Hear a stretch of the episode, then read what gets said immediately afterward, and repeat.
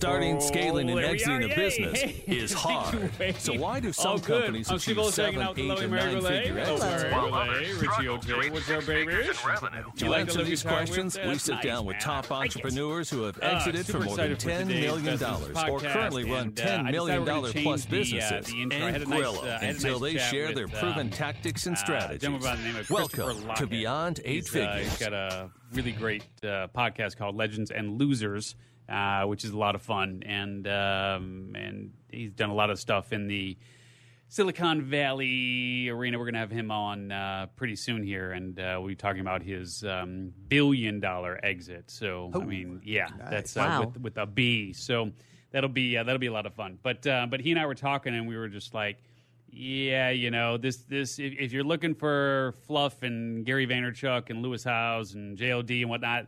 This ain't your podcast because uh, there, there's no set questions here. It's this is just cut to the chase. Let's get to the brass tactics, if you will, and uh, and that's what we love doing here on the Best Business Podcast. Uh, is bringing people on for you who have done exactly what you just heard there on the intro, although we'll be changing that perhaps, uh, which is, you know, look, you, you had to either exit for 10 million plus or uh, are currently running a 10 million plus business to, to be here. So let's get to the, uh, the nuts and bolts on how to make that happen and uh, get to the eight figure entrepreneurs who are giving eight figure advice. And so today, uh, really excited to be joined by Viki, Viki Winterton. Uh, how you doing, Viki? You there? I'm doing great. Thanks, Steve. Hi, Mary. Hi, Hello. Richard. And hi, everyone on the line. Hello, hello, hello. All right, really, really great having you here. And uh, and I know we were supposed to have you here in uh, in studio when you were uh, when, you were in San Diego with us. And uh, sorry we messed up. Uh, I messed up on that honestly. It's like oh I got to be at uh, you know this uh, the summit thing with some thought leaders in the space and this that and the other. And then sure enough I walk in and I'm like oh there's Viki right. And I was like oh and of course you're here. No wonder you're in San Diego because you were at the same thing I was. So we should have just cut away and just did it when you were here. But but it's all good. So you're uh, you're living the dream. You're down in uh, Mexico right now, hanging out, enjoying the sun and the warmth, and uh, and joining us here. So, thank you for taking the time out of your vacation, really, to uh, to be here with us. And I want folks to to get a good understanding of uh, of the business that you built and you exited from. So, what uh, what what was that business, and are you still involved with it in any way, or is it or was it a complete separation? Um, it was a separation at the time, but I'm still very much involved with all the fundamentals. I was modeling when I was very young. And when I hit my mid 20s, I was also working part time for an ad agency between modeling gigs. And I fell in love with the ad agency aspect of things and being on the other side of the camera. And so I just decided at the ripe old age in modeling at 24 to open my own ad agency. Hmm. And I really didn't know much about it other than what I had learned working at, at this one firm. And um, so I just broke out, and this, this is many decades ago. I broke out and decided to just do it, and I did it. And it was just a, absolutely an amazing experience. It set the tone in so many aspects for the rest of my life in business and, and in actual life itself. Hmm And, and so here's what I'm trying to understand. So it was uh, it was an ad agency. So were you representing models? Were you creating creative campaigns? Like what uh, did one thing have to do with the other, or was it just completely uh, separate and distinct from the modeling work? Well, you know, we had some models for for the advertising agency that worked with us, but basically, it was my my fierce desire to want to be in more of a control of my life. Uh, modeling is somewhat manipulated by a lot of different factors, and when you get to be 24, you're already t- it's time to retire for a lot of models. So Mhm. I looked at that and just thought, this is what I want to do. And we did a lot of uh, recruitment advertising as well as general advertising.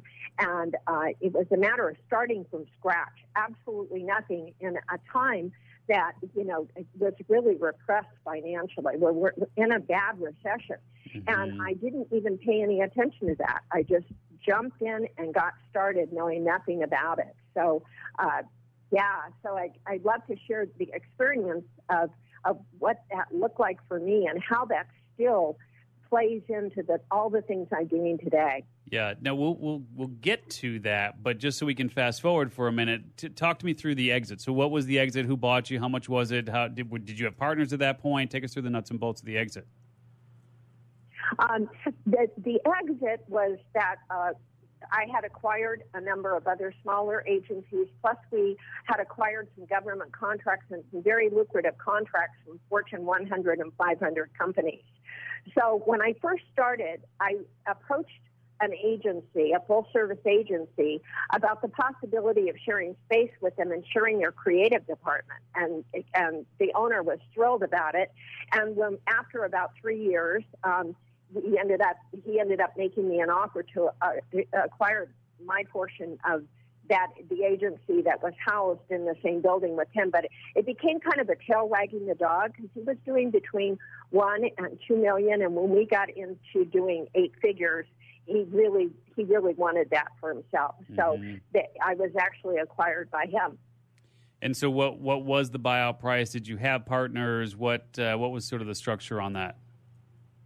Yeah, the buyout price was twelve million, mm-hmm. and I didn't really have any partners um, other than his interest in the business and the fact that we had partnered on creative help and in the early stages of the business. Also, that was our only office. We mm-hmm. Um, eventually the agency went to uh, four offices and again acquiring two other agencies, and this was over a period of of three years that mm-hmm. was really uh, quite substantial, especially way back then. This was yeah. in the 80s. Yeah, so that was 12 million in the in the 80s when you did that, and obviously you've done a million things since then. But uh, what I'm trying to just get a, a, handle on, so was it a stock deal? Was it a cash deal? Uh, was it a lump sum? Did you have to? Was there an earnout? What what did that look like? There was somewhat of an earnout. There was some cash, and it took over a couple years in order for the total payout. Mm-hmm. Was there anything looking back that you may regret or wish you had done differently? As in, far as the exit goes? Yes. Um, as far as the exit, uh, probably not. I, w- I was ready to go. As far as the growth of the business, there there would have been a number of things I, I would have done differently and have done differently since. I found, especially because I was so young, I was very, very um, preoccupied and, and all my energy was going into creating more and more billing and getting bigger and bigger numbers. And as a result of that, we took some contracts at several times that almost doubled our size, mm. which also means we needed to almost double the size of people we had working. Mm-hmm. And as a result of that, sometimes I, I, I think it, what I see a lot of now in my more mature years in business is people planning for growth, but not planning for how they want to grow.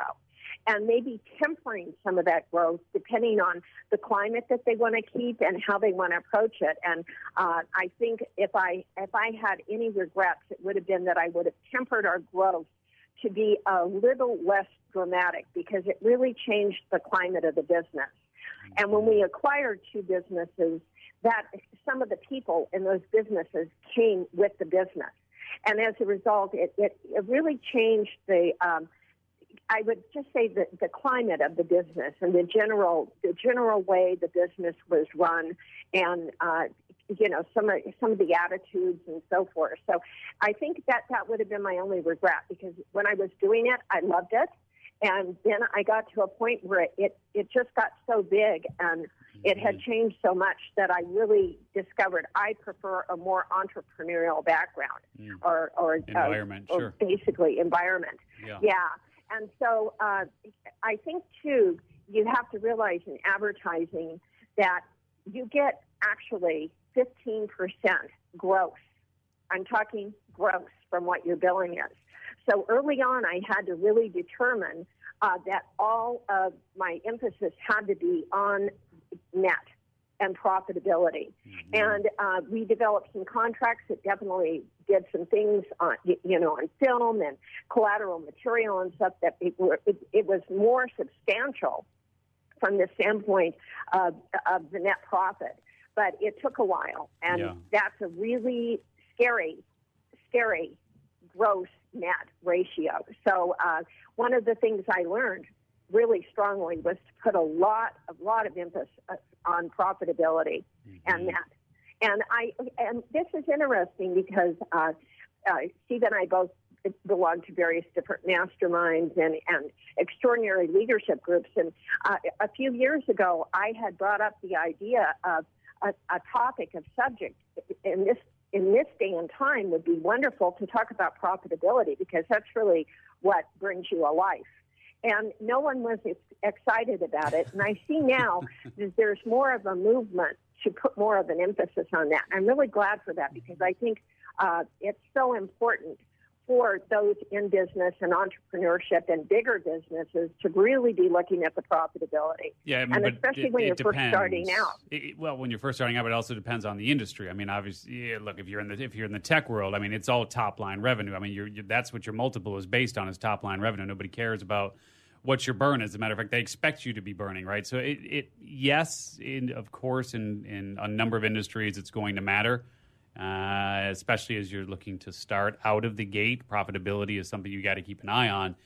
Uh, but again, it depends on what the uh, well, what the metrics are that really matter in that particular world, and certainly in the in the venture world. Mm, well, uh, you, all you got to do is look at Walmart buying Flipkart mm, today for 16 billion. Uh, and you can just start to imagine how different people look at the, the metrics very differently. But from an entrepreneurial standpoint, uh, certainly, in your oh, case, yeah, it makes a, a, ton of sense. So let me let me ask you this because part of what we cover here is, uh, of course, starting a business, and we can go back and I know we've got some embryonic questions about that business as well, and then of course what you're doing now. We want to cover that uh, during our time together. But the second phase uh, that we like to talk about here is is growth, right, and, and being able to grow the business. And one of the things that you mentioned here that I don't want to just gloss over is that you can organically grow a business through revenue and, and bringing on more salespeople and you know selling whatever that new thing is for you and growing different product lines, extensions, etc. Uh, in your case, you actually grew top line revenue and ultimately, I would think bottom line rev- uh, net as well. But you you grew uh, a lot of top line revenue through uh, acquisitions. How did you fund those acquisitions?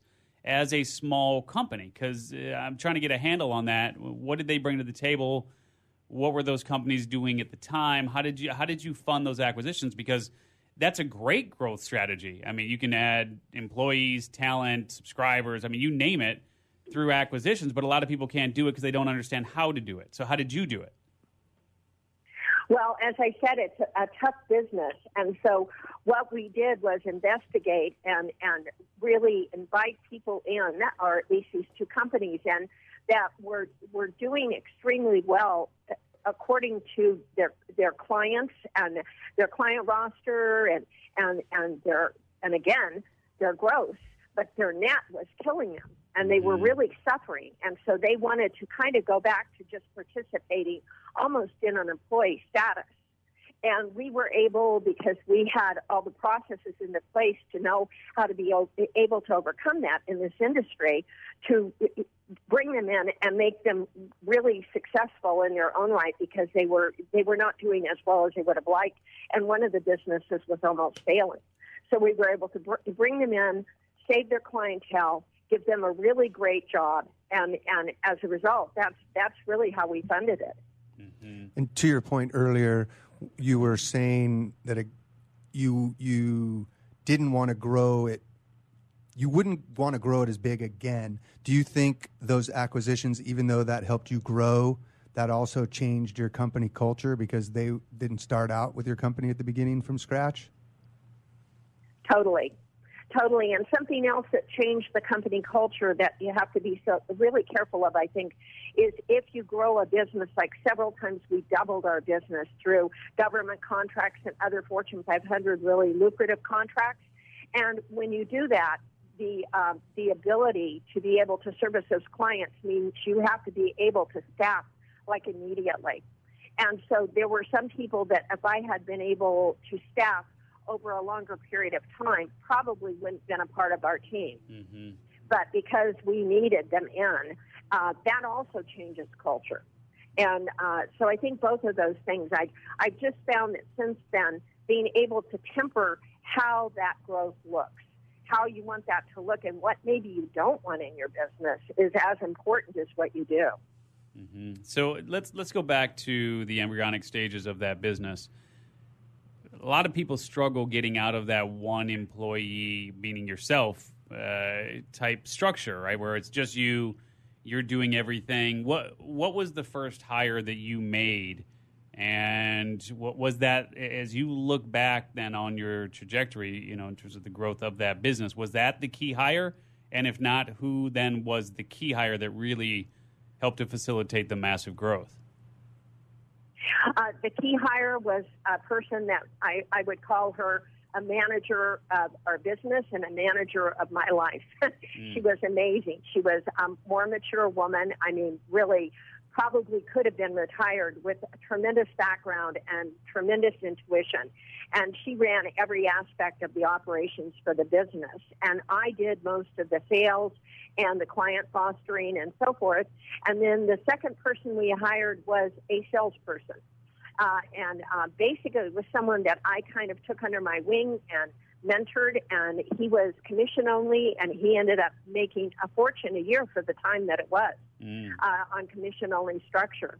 So the three of us ran that business until that business went at three million.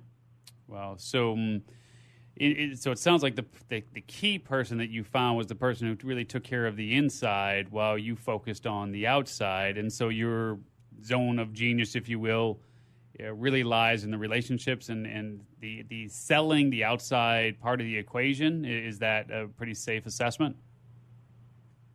Yes, it is. And we really fostered relationships. What I found, um, our, our vision statement and my vision for the business became the way we drove the whole entire business. And that was that we were going to be able to be incredibly profitable and successful and be totally honest with our customer base and mm. totally focused on on pleasing them but be honest with them because what I found around me were a number of agencies that were just not not practicing that.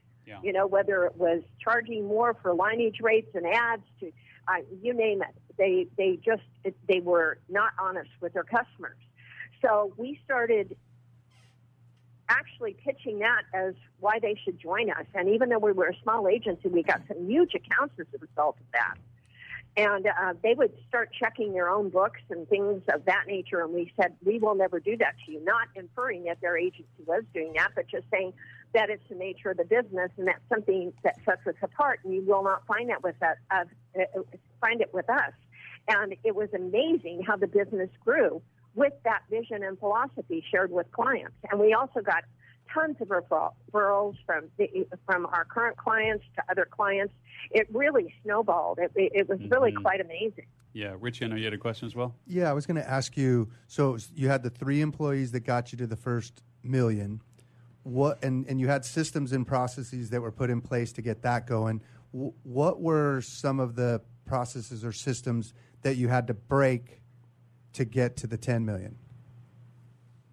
Uh, one of the things, well, the first, the, the, fourth person we hired when we were at three million was actually a controller, and so um, one of the one of the biggest things I think for most small business owners is when you start from nothing, and all of a sudden you have a fairly successful business that's really rolling, is to be able to delegate. Mm-hmm. And um, I really had to discipline myself with that. And that was something that did not come easy, I found, because, you know, I started out knowing nothing. And by the time we got into millions of dollars in revenue, I knew how to do everything mm-hmm. in the business. And so it was, it was difficult sometimes to, to let go. But uh, once we got a controller in, the financials were taken care of, and she was amazing too. She was our fourth member, and everyone was totally dedicated and totally dedicated to our business vision. So mm-hmm. it, it was it was really fantastic. And I would say that getting a handle on the financial part, and at that time it wasn't automated the way you can automate it today, but it, it was important to get a person in that position that could put systems in place that were more automated than what we had. Mm-hmm. So did did she break anything that you had in place prior? Because like she came in, did she know things you didn't know? Not necessarily with that business, but being a controller and, and working operationally. On, operationally, did, sure. was there systems that she that she broke? Because obviously something was working, but to get to that next level, as we all know, what gets you here doesn't always get you there. what did you have to change or break on purpose to get to that next spot? Yeah.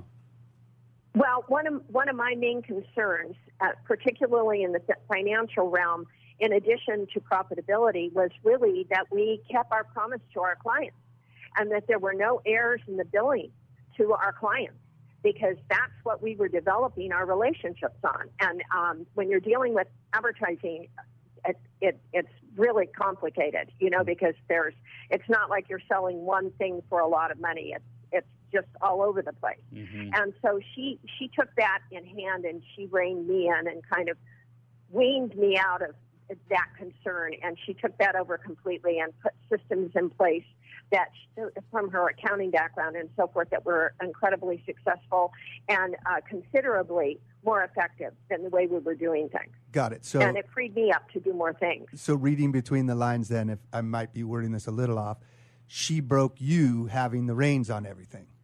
So it was kind of like absolutely. That's what the process not was. That the other two, yeah, not not and I, you know, I think I share this in common with others, it, especially in areas that are of critical importance. Um, sometimes they're the hardest areas to let go. And I find still today that the hardest areas for me to let go are those areas that represent to everyone out there my personal integrity. Mm-hmm. Um, and so that was definitely the case back when this business was was just growing like crazy. So it was it was real real important to me to make sure that that was clean. So it was important that when we hired someone in that position, that it was someone that I really trusted that shared our values. And I'd have to say that about uh, partnerships and and acquiring companies and any way you plan to grow. I find that one of the most important things to me is to be able to really identify with the purpose intent of the people that I'm dealing with. Mm-hmm. If that is not there, and, and sometimes I get sidetracked like everyone I think is tempted to do from time to time because there's a project or there's an aspect of the business that really looks fabulous.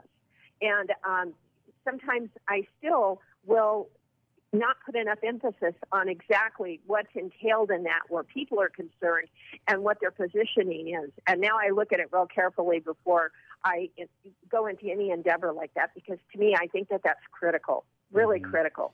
Yeah, and it and it is important also to note, just uh, so that we're all talking uh, apples and apples here. When you were talking about getting to three million dollars in revenue in an ad agency environment that's three million in revenue, but you're you're taking that in, and eighty five percent is actually going to buy the media that you're buying for your client. So eh, that's not even revenue, or am I wrong on that percentage?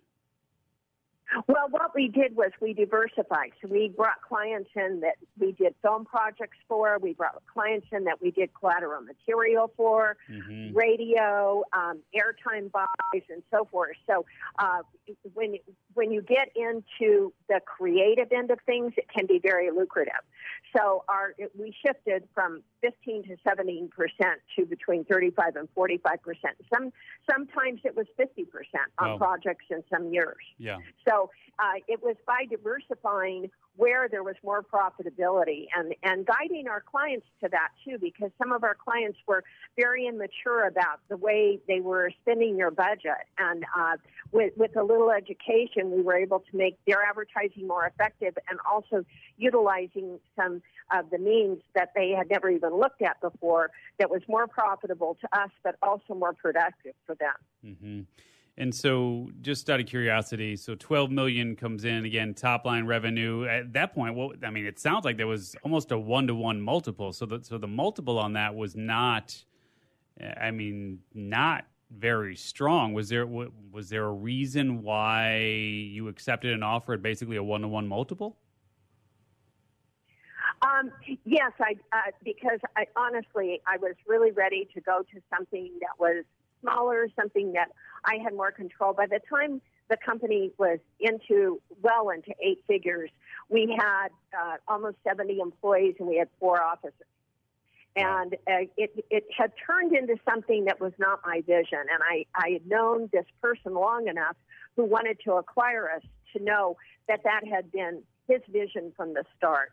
And so it just moved me um, into an even uh, equally lucrative career for me personally, and that some of our clients started inviting me in to do um, some building of uh, the dream and image that the CEOs of Fortune 500 and 100 companies have, and then work with their teams to actually make that dream come true. And I traveled all over the world, and I did that for 30 years. Wow. And so that, that was an option that also came my way, and that just became more appealing to me. Mm-hmm. I was going to ask, what was something that you weren't expecting, or something that you just came out of left field that you didn't think was going to happen, but it did happen? and then what did you do to correct it? You're talking about in while she was running the business. Yeah, while you're running the business, what you know, everyone's flying, doing the thing they think is right, right? Bringing on new clients, bringing on uh, new projects. What? I, and I'm I have a guess, but I don't want to pre-frame it. What what happened while you were running that business that maybe led you to believe you didn't want to do it anymore and you did want to exit, right? Because I'm, I, as I was about ready to ask the question prior to Steve asking his, you you kind of answered it and you didn't want to grow it anymore, right? I I work with e-commerce clients now where when they get to about the 10 million a year, everyone's trying to copy them.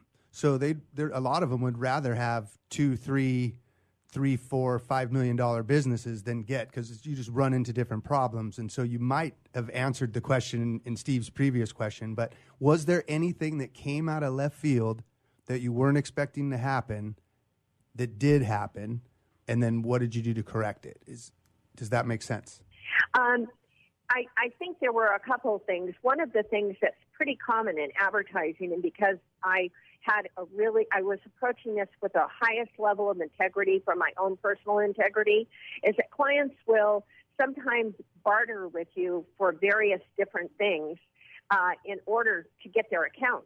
And it can be anything from tickets to a ball game to uh, you name it. Mm-hmm. and uh, there were places there where I really drew the line, and it cost us some some major accounts as a result of it. Um, there were there were also accounts that would ask us to pay maybe a member of, of the organization uh, a fee under the table. Uh, these kind of things are, at least in that particular industry, are really common. So you have to make a, a, a decision about do you want to get the business? Because I mean, there was one particular instance I can think of where my team and I probably created the best creative that I have ever ever seen before or since you know in my in my career and uh, the the main catalyst for getting that account was a kickback mm-hmm. and I wouldn't go there. Mm-hmm. And so we didn't get the account, but we got tons of uh, compliments on what we had done, and they even showed our competitors the creative that we had created mm-hmm. for them. So it worked out well that we didn't take the account. But sometimes you have to you have to make decisions based on integrity, and sometimes that can be very costly in a number of different ways. And um, uh, you have to decide what decisions you want to make. And then if you do make decisions that you want to be more liberal about how you approach those kind of things as they come your way, then you have to live with your agreement yeah. that you've done that. Well, that might be. And, and, and what what will that what what does that do to you then? You know, and some people can go through it and be fine with it, and others can't.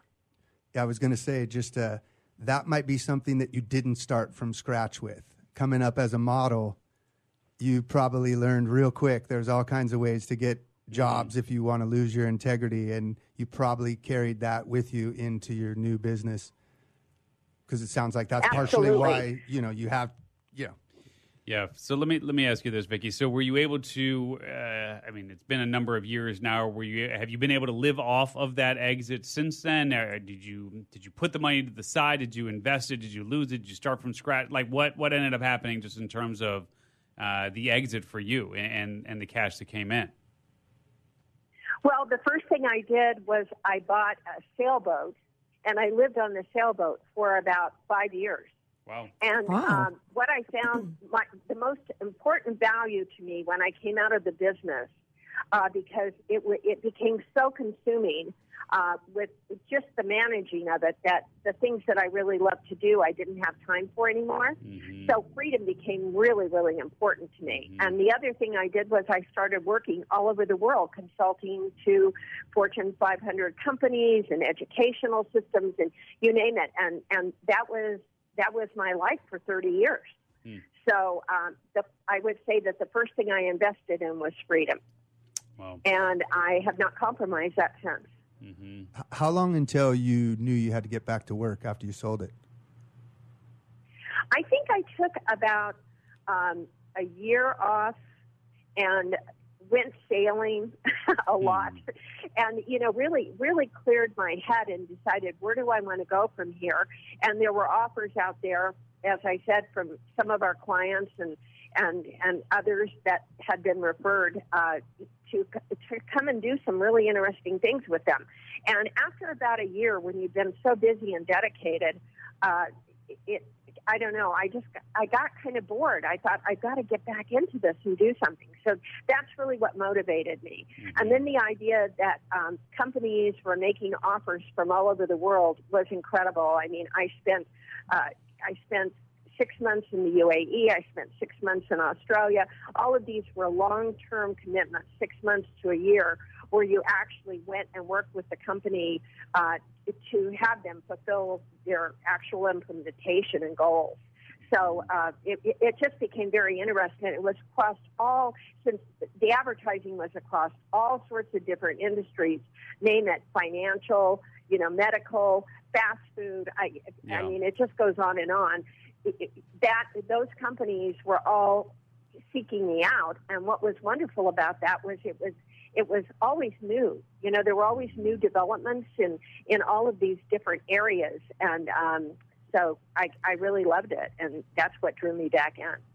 So as you sit here today, then, and reflecting on those experiences, and then you've started another company uh, since then in the, in the publishing world, and uh, I am appreciative of the fact that you you featured me actually on the cover of the magazine you do called Published. Uh, so thank you for that. That was a I don't know four or five years ago already, and uh, definitely appreciate that. But um, you've applied a lot of obviously what you've learned over the years to this this new business as well. So, what advice would you have for the five figure entrepreneur who's looking to get to six figures, or the six figure entrepreneur looking to get to seven figures, or the seven figure entrepreneur looking to get to eight figures and beyond, and then potentially exit? What how do how do we summarize these uh, these years of experience into the advice that you would give to entrepreneurs today? First of all, is follow your bliss. It's the Joseph Campbell, sometimes overquoted quote, but I really do believe in that. You have to be doing what you love. And if, if you're doing what you love, everything comes natural and it doesn't feel like work. And uh, way back when I had the ad agency, you know, I, I, I, to get research on, uh, and information, and network, and uh, all of that costs a lot of money. Now it's all free on the internet. I mean, people have have access to everything they need to make their business successful. But the one thing that they can't replace, they can replace knowledge, they can replace learning, they can they can hire someone or they can actually learn it themselves free now with the internet available. But the one thing that they can't replace is passion and the bliss that they find by doing what they are passionate about. So I really I had an accountant years ago that told me that when when you find a hobby that you love, that will usually become your business. Hmm. And it will become a successful business. And and I do believe that because I think for people that get into a business because they're looking at the profit only or just the money end of it, it always remains a job. Yeah, let me And let me challenge you that um, passionate- for, for one second though, because like there are, and you know, look, I mean, I think in some circumstances that makes a lot of sense, but like just because you're passionate about growing tomatoes and like you grow these tomatoes every summer and you and you make them and they, you pass them out to your neighbors, your neighbors are like, oh my god, you make the best tomatoes, no, way like you grow the best tomatoes, they're delicious. I mean, it doesn't mean you should be a tomato farmer, right? I mean, like going from hobby to enterprise is is a completely different proposition. So is that always the case that you should follow your bliss? I mean, sometimes it doesn't turn into a business or you try to turn it into a business and you're not meant to be an entrepreneur. Well, I think I think um, you need to go below, uh, even below like passion. You need to go to the essence. Uh, if you're just looking at you love tomatoes, why do you love tomatoes? What is it that appeals to you about tomatoes? Maybe it's because you believe they're uh, uh, significant of people's health. Mm-hmm. And you want to inform people about that, or you want to do something within the health industry. You have to go to the essence of what it is. And I've had people often say, gee, you've done so many different things in your life. And when I really boiled it down at one point to the essence, everything that I have done has been the same. And that is that I, I look at myself as uh, kind of a, a, a middleman between someone who needs something and someone who has the ability to supply it. That's what advertising is. That's what publication is.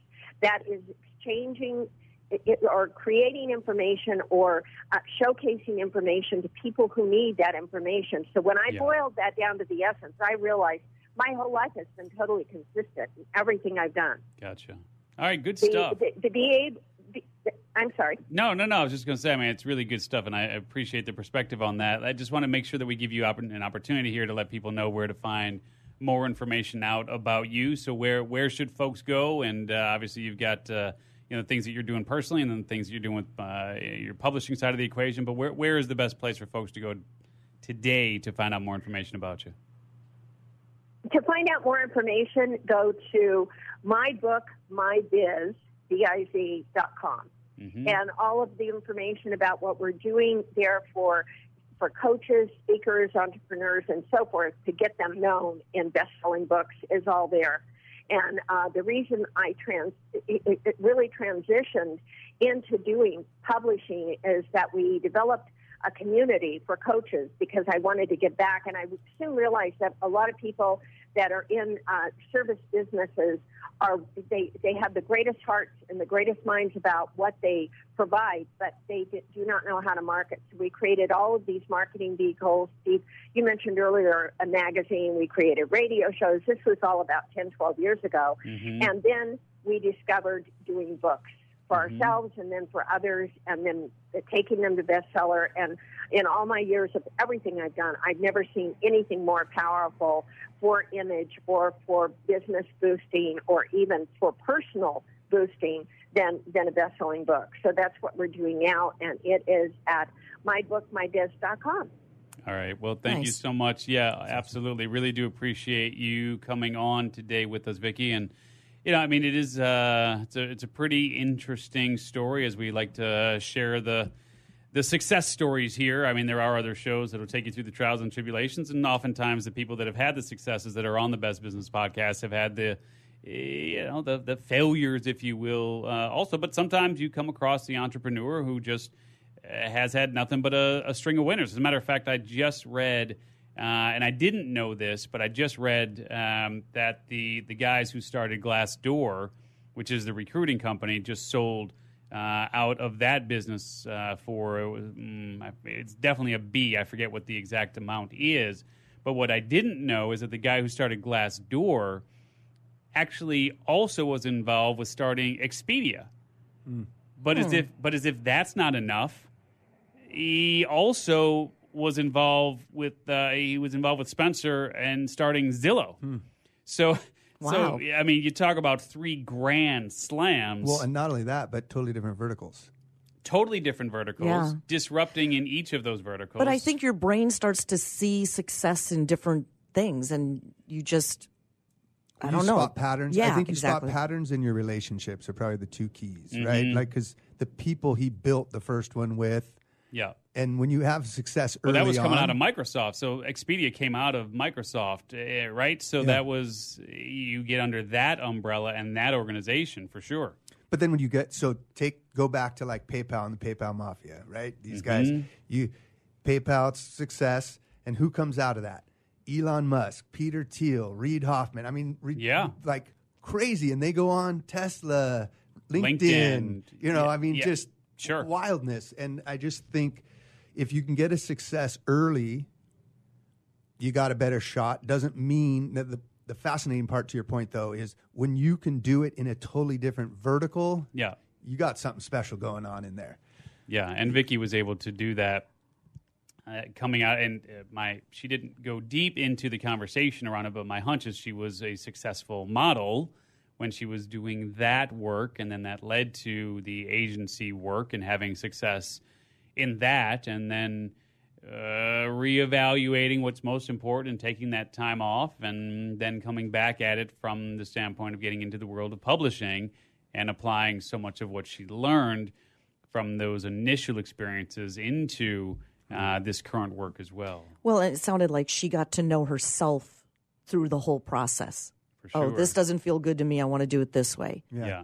Sounded And- like she had high integrity the whole way. Yeah. But, it was about all of those had to do with attention, though. Attention. Every one of those. Sure. All three of those. Sure. Modeling, ad agency, Yeah, that's true. publishing. Yeah. Visibility, attention. Absolutely.